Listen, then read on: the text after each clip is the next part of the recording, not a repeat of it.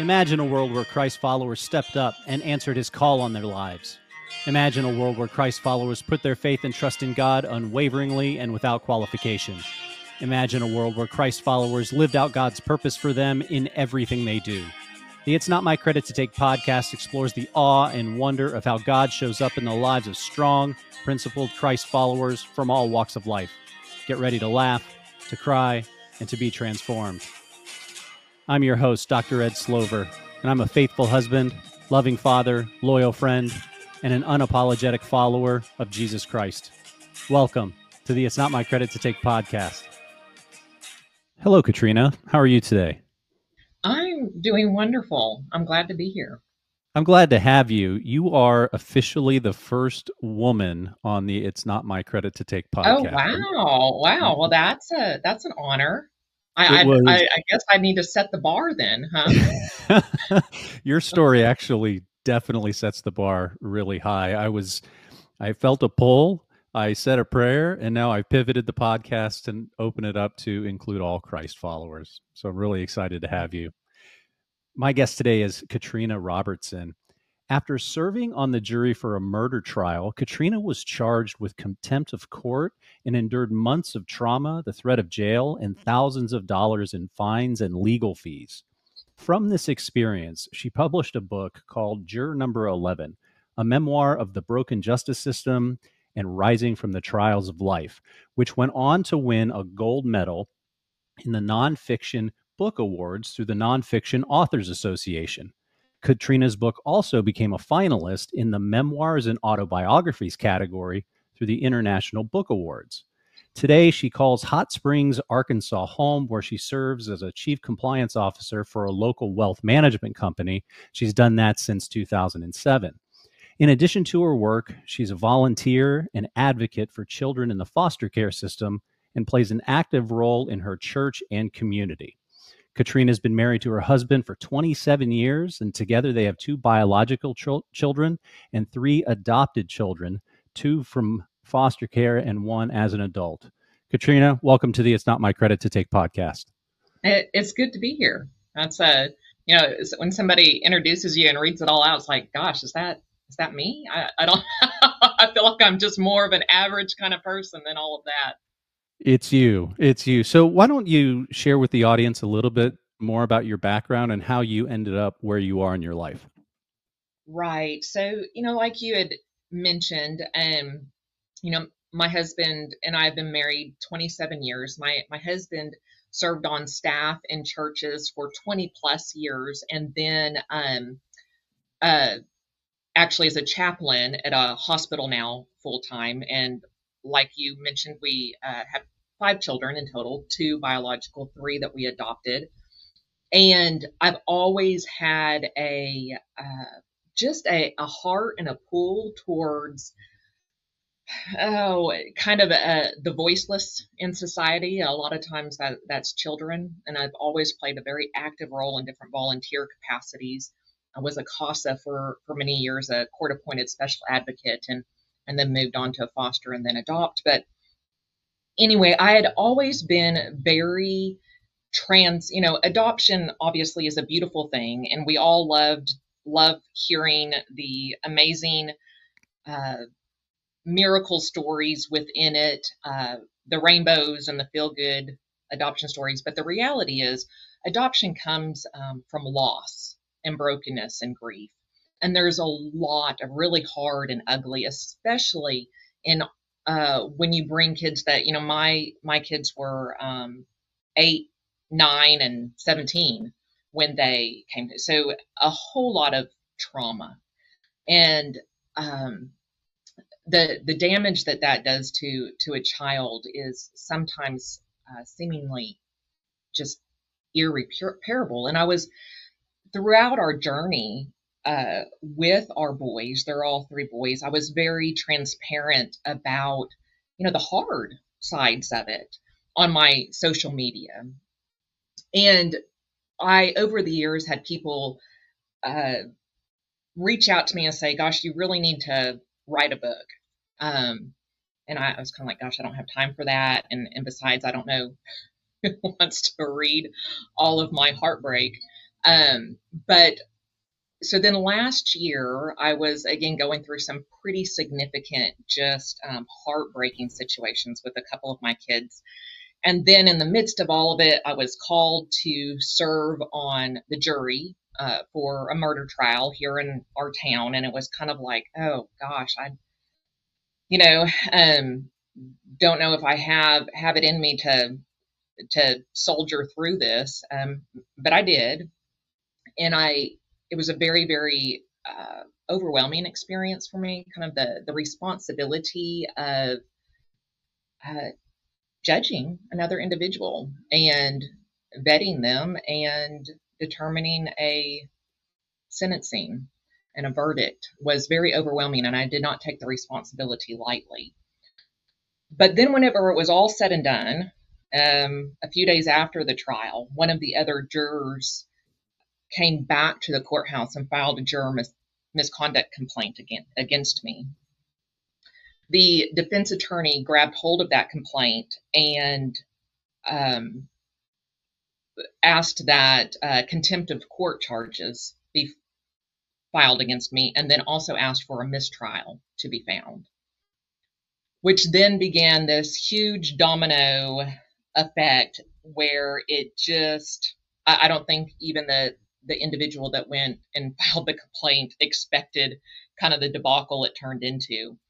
And so then began kind of five months of my um, hell within the judicial system. I had my own trials and and and so forth. But when it was all said and done and the and the case was finally closed, I was like, you know what? I'm gonna I'm gonna write that book. and I it's a memoir. I, I write it in diary format, and I it begins with the the day in which I got the jury summons, and then ends once everything was kind of wrapped up but I took the opportunity to kind of interweave in some of the the stories of the brokenness and hard that I was also walking through with some of my children. And and really the the foundation of the story and the center of it is uh, is my faith and that um, no matter what life is going to throw at me, I'm going to continue to rise and and trust that even though nothing makes sense, you know, God is still good. And and I was a little bit overwhelmed by the, you know, I I, I wrote the book just because I wanted to tell my story, uh, but I was a little bit overwhelmed by the response I received of so many people reaching out to me and saying that my story encouraged them. Not because they could relate to my exact situation, of course, that's kind of unique, but uh, we've all, if you've walked this this earth for any length of time, we've all had situations where um, we kind of feel like sucker punched by the world, you know, that the rugs pulled out from underneath us and and you're kind of left going, especially if you're a believer and you're and you have faith, you're like, God, you know, what what is going on? You know, like I I I believe you. I, I have faith. I, I trust in you. And, and why are you allowing allowing that? And I and I think my vulnerability and honesty and saying, um, uh, that I, that I cry the the hard tears and I ask the hard questions and I don't have a problem with saying God I'm angry right now. I'm really angry. But you know the the the famous Job scripture though you slay me yet I will praise you. Um, and being able to I, and i think they were able to just say you know what? Um, my situation doesn't make sense and it seems really unfair as well but uh, i'm going to keep pushing forward katrina what was the basis for the other jury member to file a juror misconduct complaint? And then right. what was so, the ultimate outcome of your situation?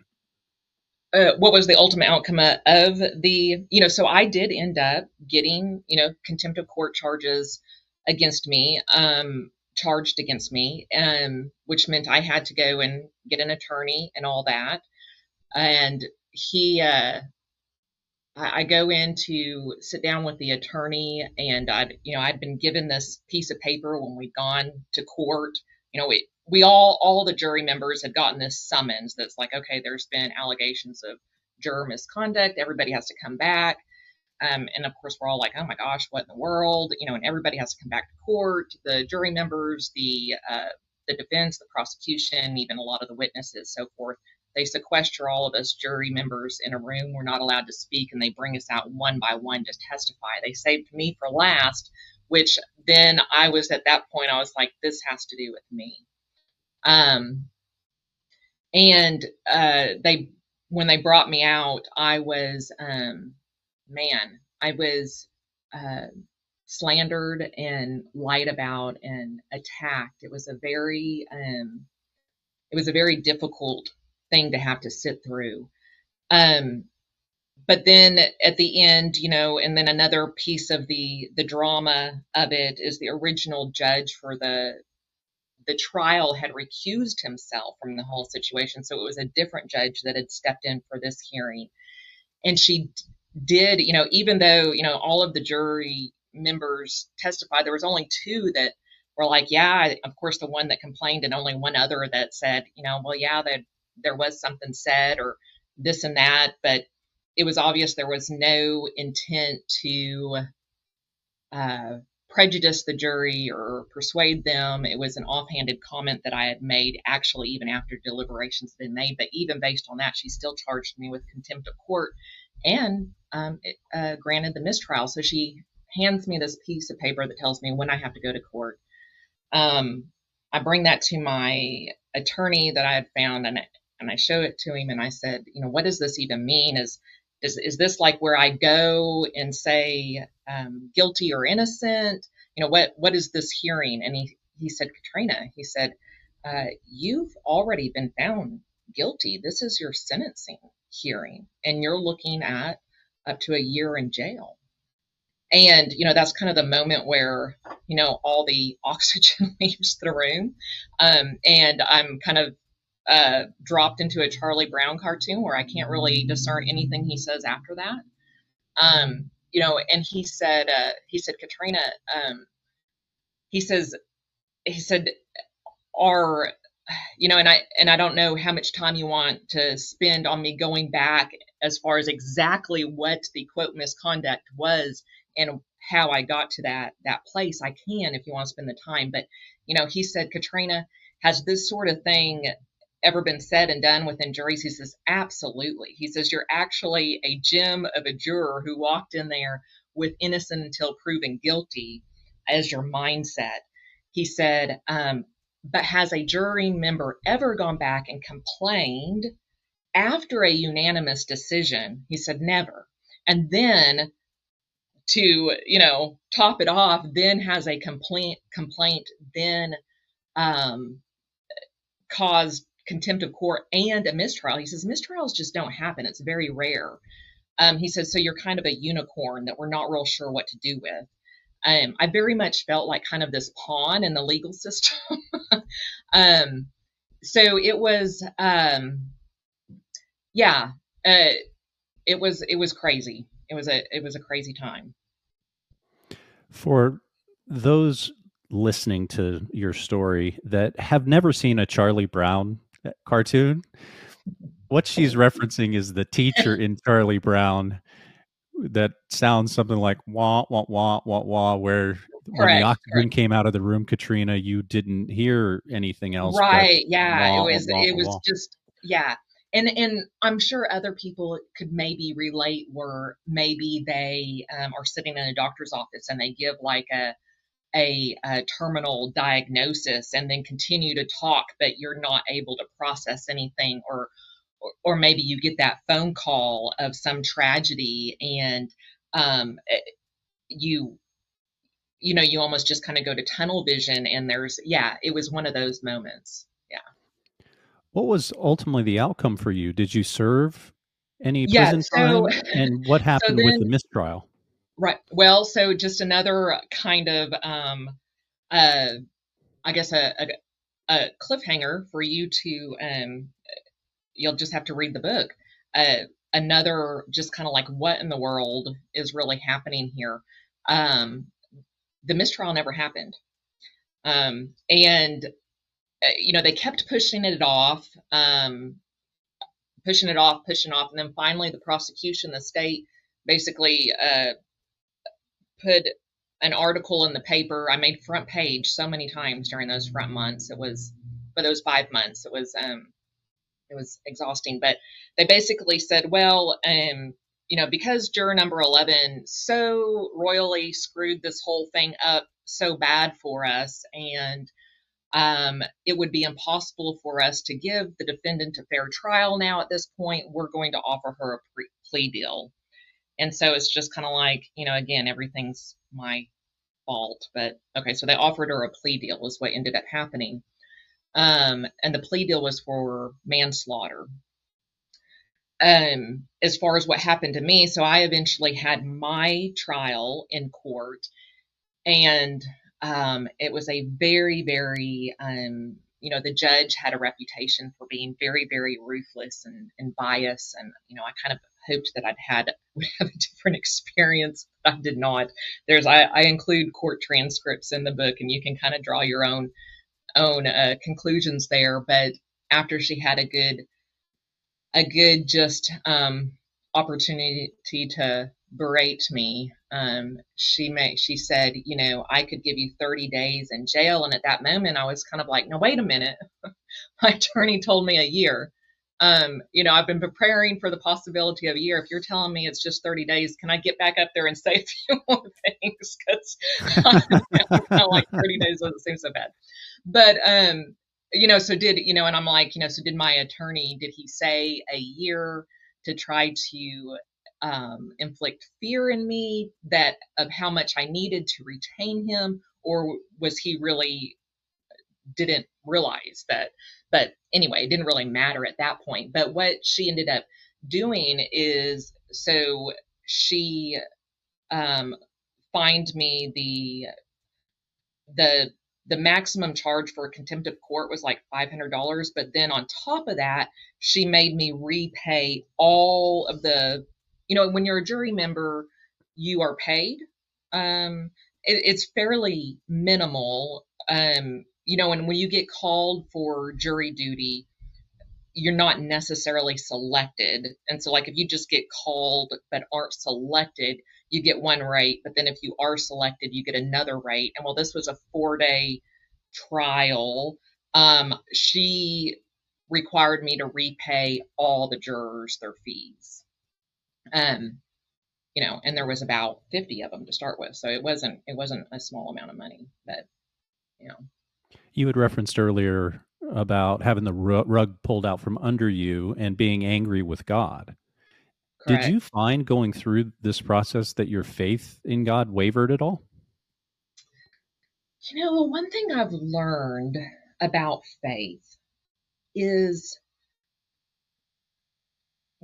you don't always have a you can you can have uncertainty but still have faith faith is in your action faith is in the doing um you know did i have my moments where i said you know god um i trusted you and i thought you were going to fight for me um I, I'm upset right now. Did I have those moments? Absolutely. Did my faith in Him that He is God and He is good and He is control ever in control ever waver? No, it didn't. Um, you know, I um, you know, I, I kind of, you know, relate it to, you know, a lot of times, and I and I guess my story is a lot of times people um, you you gravitate towards the stories of faith where there are these um, great miracles and moments of revelation, and that is, um, I mean, that's awesome. But when you're um, the the reality is is that most of the time that isn't the outcome, and that's when that true faith steps in. One of my most favorite and I think whenever we had like the pre-conversation, I, I mentioned this. You know, one of my most favorite passages is Hebrews 11. You know, which is kind of referred to as is the hall of faith. Um, you know, faith is uh, you know certain of what we don't see, basically. Um, and he lists out all of these heroes of the faith by name and how, because of their faith, these amazing miracles happened. But then, about halfway through that passage, he shifts gears and he says, but then the, he doesn't even list their names because there's so many of them, of these people who were tortured and imprisoned, sawed in two, beheaded, stoned to death.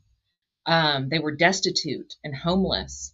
Um, and it's like, was their faith any less than those who saw the miracles? No, their faith was not any less. In fact, it says, you know, they did not receive the promises, but yet the world was not worthy of them because they were the ones that demonstrated that they continued to have hope despite everything around them um, did not align with the truth in which they stood on and believed. Um, I also think about, um, you know, John the Baptist. You know, we're familiar with John the Baptist as the one who prepared the way for Christ, right? He was intimately familiar with Jesus and obviously uh, had faith in him. He prepared the way, right? But there came a point when, because of his faith, he wound up in prison. And there's a a, a place in scripture where it says that that John sent word, wanted to have word sent to Jesus, and the message that he sent was basically, Are you really who you say you are? Are you Jesus? because it's kind of like, you know, really, you know, I mean, why am I in prison? Are you really who you say you are? Um, I've I've given my life for you, Jesus. And Jesus's response to him was basically, John, you know, I am who I say I am, and you know whether or not um, you are miraculously released from prison or not or you know if i if this person lives or this person dies you don't need to worry about that. And and of course we know the end of the story. John the baptist was beheaded um, and his head served up on a platter. Um, so i think a lot of times christians they um that if they have faith everything is going to work out. And I see that as kind of a faith that only, it's a faith only if God is doing what you think he should be doing in your life. And that's not what faith is about. Um, and so it's that, um, yeah, is that, you know, God can handle our laments our anguish, our despair, our questions. I, I also go to the story of uh, Job. You know, we know Job's story. You know, it was because of his faith that basically his entire life was decimated. And Job absolutely did not walk through that season with a smile on his face and joy in his heart. Um, you know, he cried out to God, saying, You know, God doesn't hear me. God's blocked me. God's out to get me. God has slain me. And, you know, his, his wife and his friends leave him and accuse him of having, uh, you know, that it's maybe it's his fault. He's got hidden sin and he, you know, um, and it's kind of like, you know, Job was just an honest guy, but it's hard to be around somebody that's just complaining. It's like, okay, yeah, you've got it bad, but we're tired of hearing it but you know god god could handle it um I, I think sometimes it's more we think as christians we've got to constantly have this like um uh constant attitude of thankfulness and joy and um and that by saying this doesn't make sense and i'm struggling right now that that in some way will be a poor reflection on us and our faith. Um, and so I guess my um, my message and my story is um, no, No, it's not. I think God would prefer to hear our laments. You read Psalms, that's pretty much all it is, is, um, you know, mainly David crying out. Um, instead, what I think a lot of Christians do is they have nothing uh, positive in the moment to speak to God about, so they just become silent. And I think um, that silence is kind of becomes the manifestation of their unbelief in God. And um, you know, and I and I think it's hold the hope, the ultimate hope is that this life is not all there is, right? Um, you know, our light and momentary troubles are nothing compared to the joy set before us. That joy is not necessarily going to be in this earthly kingdom, right? So that's where our hope and our faith lies. So, you know, I guess the, the message is, you know, cry your tears, ask your questions, but don't get stuck there. You know, sit in your ash pile when you have to, um, but stand up, wipe your face, and say, um, "Yet I will praise you," and and that's when you you rise up. It's it's just it's an attitude of mind shift. That's so good. That, that's so good. As as you were talking, it's clear that y- your faith in God didn't waver. So now I'm curious, what's your faith in the judicial system? And Oh what, based on your experience, what what Well, well, first let's just let's just start with um, it is it is a um, system uh, built and ran by man. So let's let's say that at the beginning. I walked into it with a very much a a, a belief, a naive belief that you know our judicial system was all about truth and justice.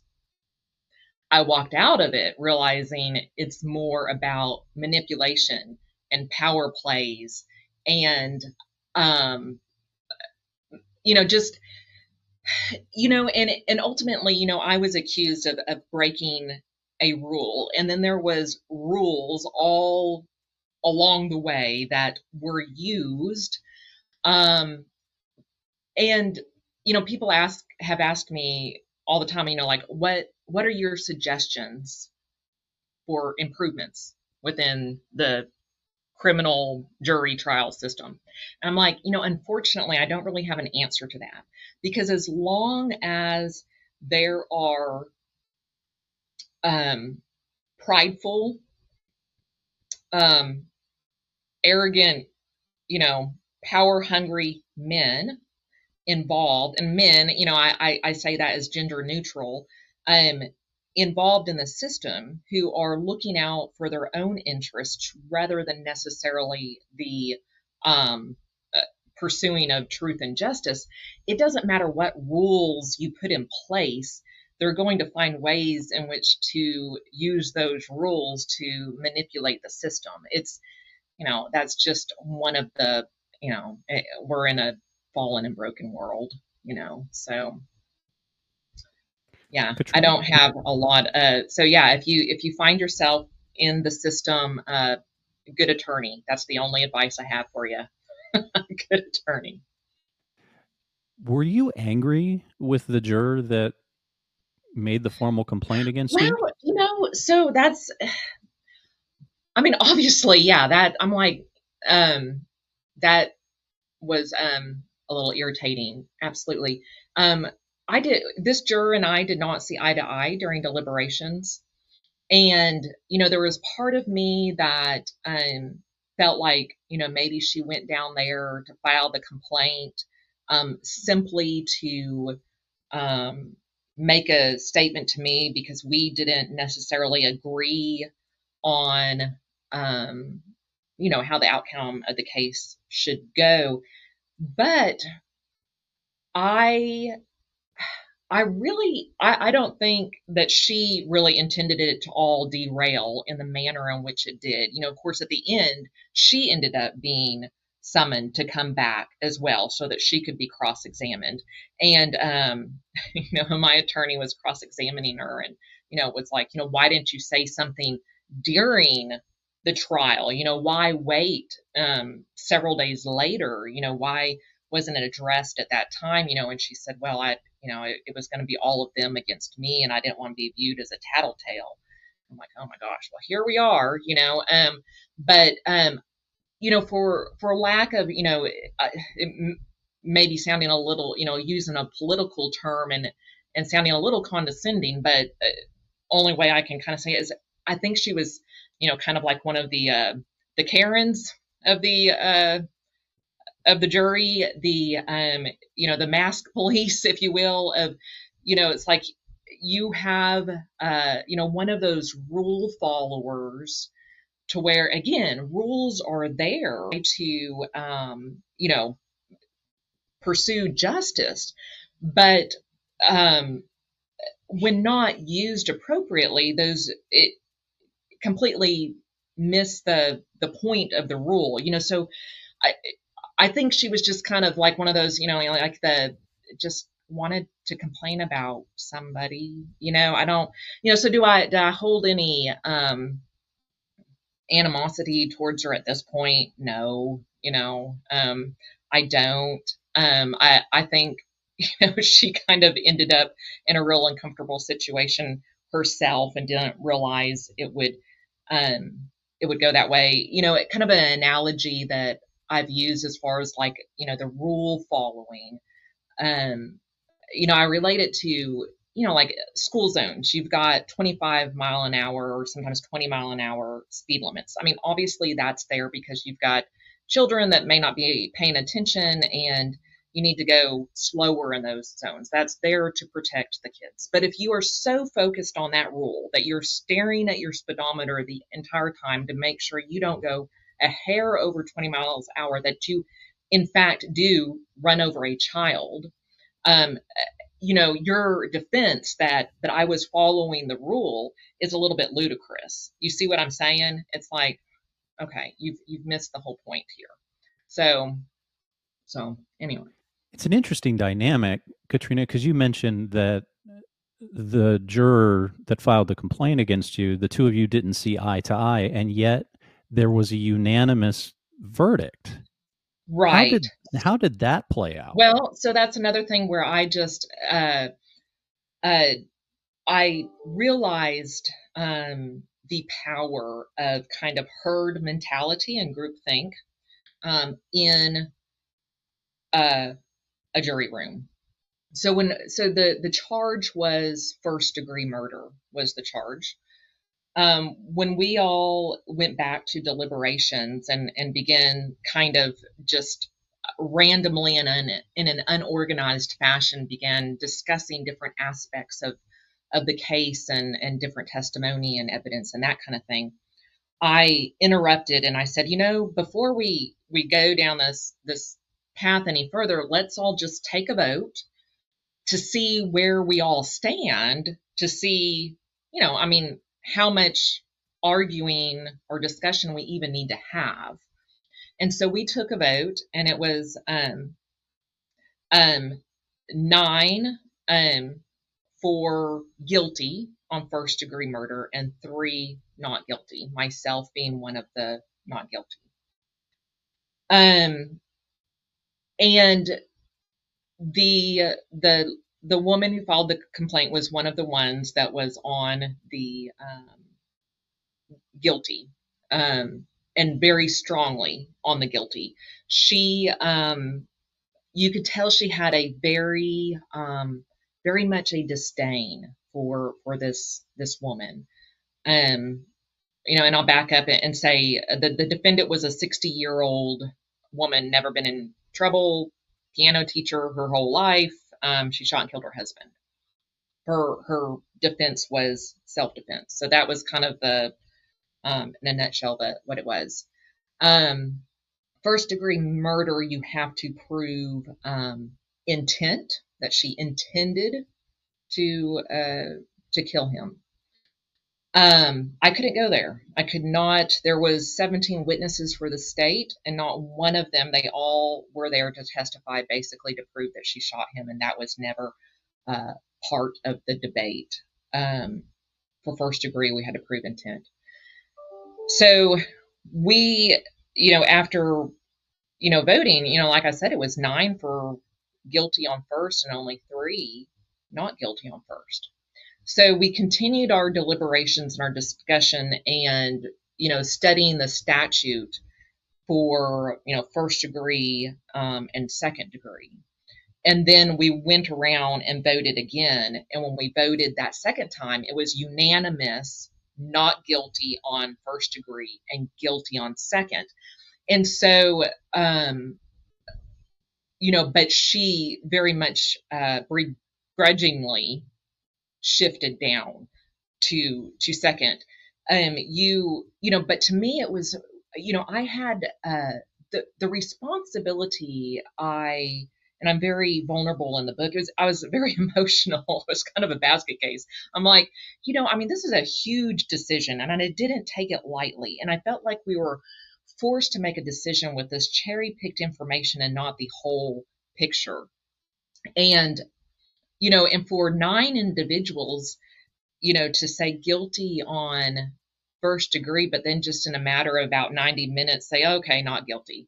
You know, to me, it was kind of like, wow, okay. Um, I, um, you know, I would have been willing to go with a hung jury on first degree. I just, I'm not one that I, I don't, I don't conform to the group think or, or herd mentality whatsoever.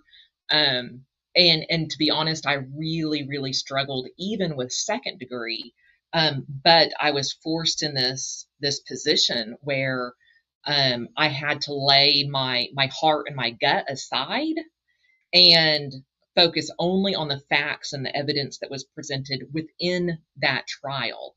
And it was a very hard thing to do, but I, you know, I, I pushed forward and did it. Um, you know, but I'm I'm always an honest person, and then I, and then I make a a statement about how much I was struggling with it, and um, and yeah, she she decided she'd complain about it. so. You had referenced the defendant. Is it true that you've developed a relationship with her? Right. Yeah. So that's just kind of another, you know, uh, I guess you could call it kind of a God twist in the story. So, you know, whenever I, it was all said and done, and I was like, you know what, I am going to write a book. You know, I wanted to tell my story. I, there was a lot of things I couldn't talk about, I couldn't say. Um, and I wanted people to be able to see things from my perspective, kind of walk in my shoes as far as where I was at with, um, you know, why I did and said the things I did. And even though in the book I don't use any names at all. There's there's no no names.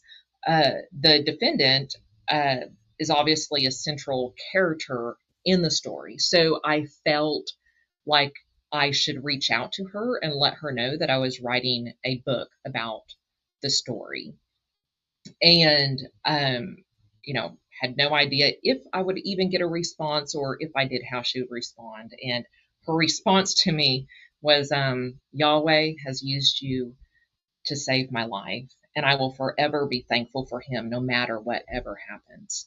And so there began kind of a um, dialogue and a relationship. And in fact, um, she uh, now, like I, I, mentioned, she's a been a piano teacher um, for decades. She teaches one of my sons piano via you know computer video um, every week. So it's kind of one of those.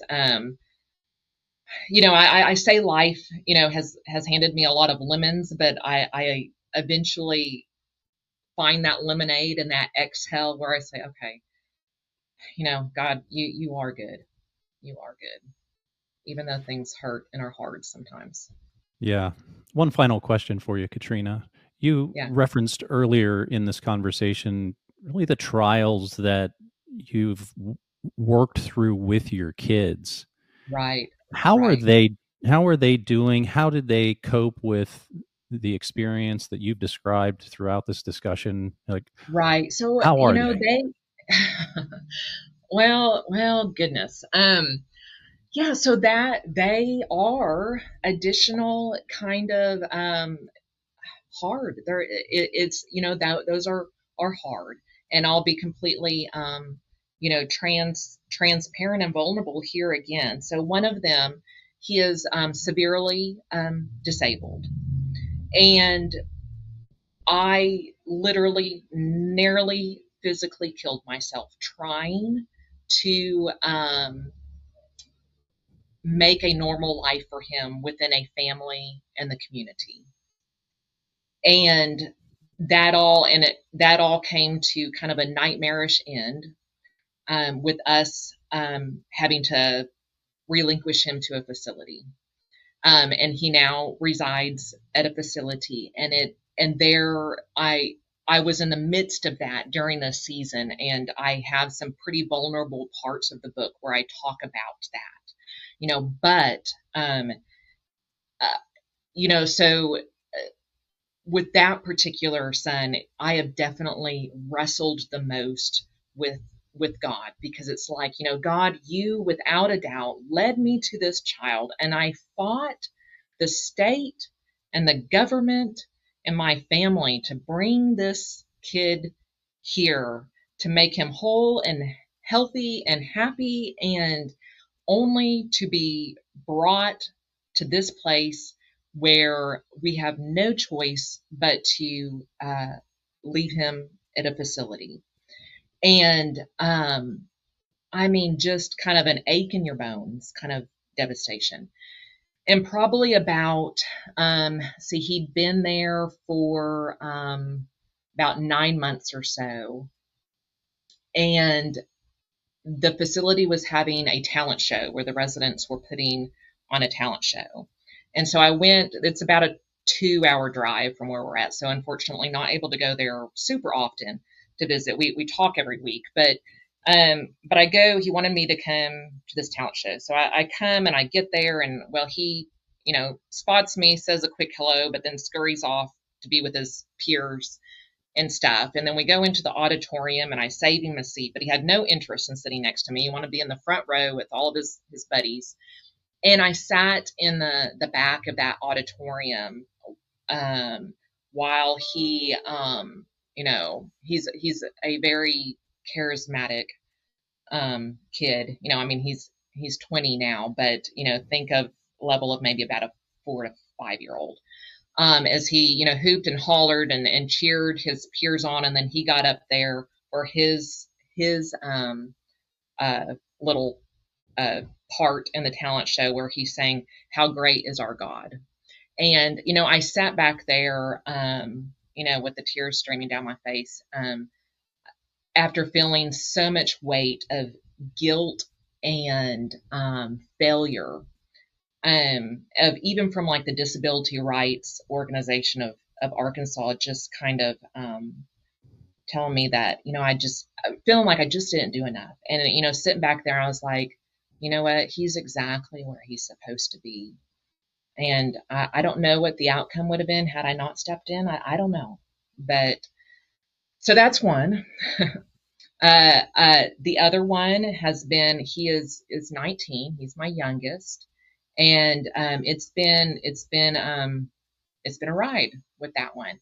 He is currently um, at uh, in a a place called Job Corps. They're all over the United States, but it's where they um, um, you know, COVID kind of was the casket for about four of my my kids. You know, it just anyway, the whole education system um, fell apart, and those kind of vulnerable um, kids went with it. But so Job Corps is a place where they, you know, try to train them for a trade and that kind of thing. And he's been there um, two and a half months, which is kind of a, a miracle in itself. Um, I uh, He's got surgery this week, and I've been trying to be all, you know, hands off. You know, he's 19.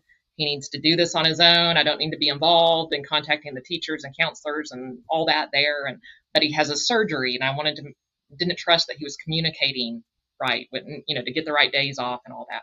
He's about an hour from us, and I get him every other weekend or whatever, bring him home. And um, the uh, the counselor, I was talking to her and got the date settled for the surgery. I was like, well, so how's how's he doing? And and she said she said, oh, he's great. He's at class every day on time, and um, his he stays away from the the peers that uh, give him a hard time. And I was kind of like, um, his name's Brady. I said, I said, Brady, Brady Robertson. so I'm kind of like, you know, maybe he's, you know, uh, it, he's, you know, he came to us when he was nine.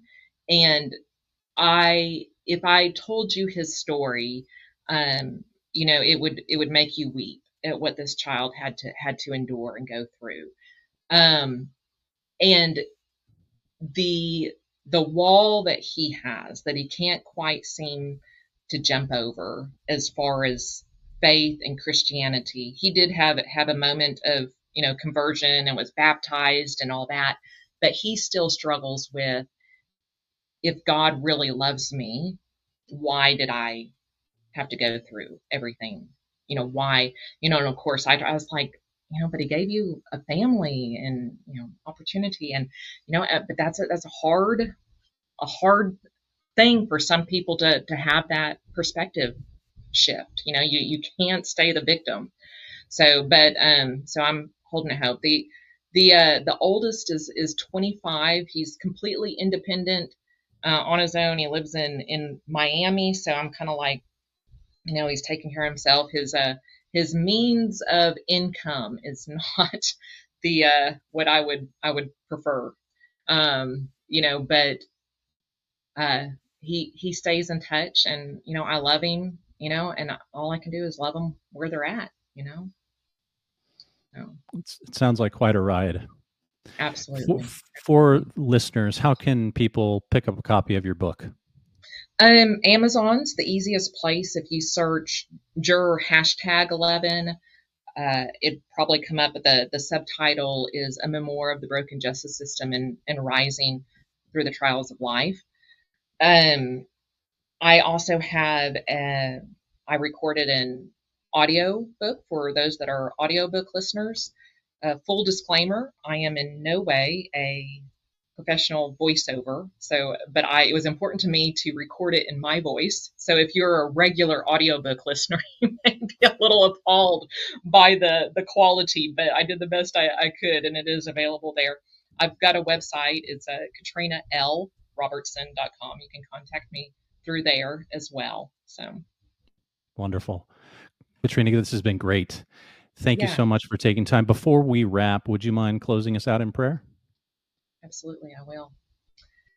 Heavenly Father, Lord, um, I thank you for this opportunity, Lord, and I pray um, for whoever it is that's that's listening out there to this episode, Lord, that they would cling to you even when nothing around them makes sense, Father. That they would hold on to that hope that you do indeed love us, that you do care for us, and you do want the best for us. But this life is so temporary, Father. Lord, I pray that they would be able to just get a glimpse of that hope and that they would hold on to it and despite when the emotions are hard um, and seem so real that they would instead choose to stand on the truth of your word, even when the circumstances and emotions tell them differently, Father. It's in your name I pray. Amen. Amen. Thank you again, Katrina. I've really enjoyed this conversation. Yeah, me too. Me too. God bless. You can contact the show at it's not my credit to take.com. We'd love to hear from you. God bless.